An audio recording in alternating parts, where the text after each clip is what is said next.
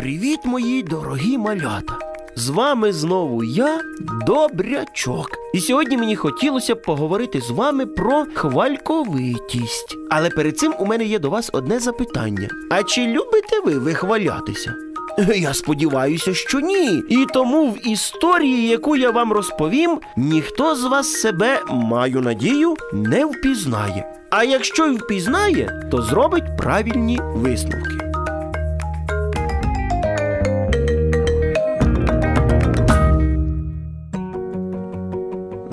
Собі зайчик, зайчик пострибайчик, який був ну дуже вже гарненький. І він завжди казав: Який же я красивий. У цілому лісі немає такого зайчика, як я. Збираючись до школи на перший дзвоник, одягнув він найкращу вишиванку та взяв свого нового улюбленого рюкзака.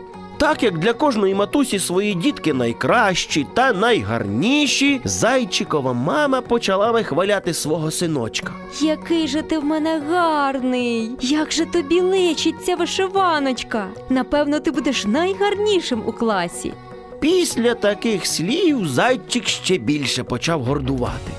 Дякую, мамо. Ти ж підеш зі мною до школи. Так, звичайно, але мені потрібно ще трішки дозбиратися. Тільки ж ти швидесенько, щоб ми не запізнилися до школи. Так, так, звичайно. Але зайчик не дочекався маму, бо хотів якнайшвидше похизуватися перед своїми друзями. Тому він швидесенько побіг, подумавши, що мама його наздожене. І першим на його шляху був будиночок малесенького єнотика. Єнотик, єнотик, виходь. Це я, зайчик. кричав зайчик, але ніхто не виходив, тому він подумав. Напевно, я запізнився. Вони вже пішли. Побіжу но я до борсучка. В нього точно немає такої вишиванки, як у мене. Сподіваюсь, хоч він буде вдома. І зайчик побіг швидесенько, швидесенько, щоб і самому не запізнитися. Борсучок! Борсучок! Голосно, голосно кликав зайчик, але й тут ніхто не виходив.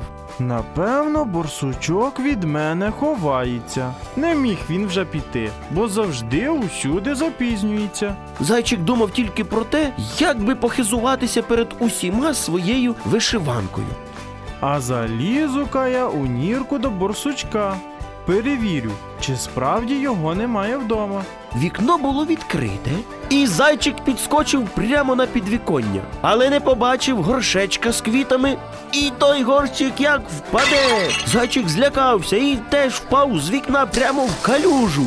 Забився то він не дуже, а от вишиванка була зіпсована. Але зайчик на це не зважав, бо був дуже сердитий, що нікого навколо не було. Всі його друзі десь подівалися, і його такого гарненького не побачили. Засмучений, грязний та з порваною вишиванкою, він попрямував до школи. Синку, де ти був? Я тебе всюди шукала. Що з тобою трапилося? Що з тобою? Хі-хі-хі.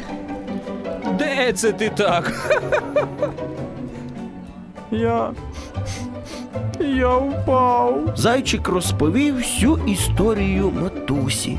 Сину, сину, хіба ж ти не знав, що так робити негарно? Не треба перед усіма хизуватися. Взагалі, хизуватися дуже погано. Мені ж так хотілося, щоб всі побачили мою вишиванку. Але тепер я розумію, що був неправий.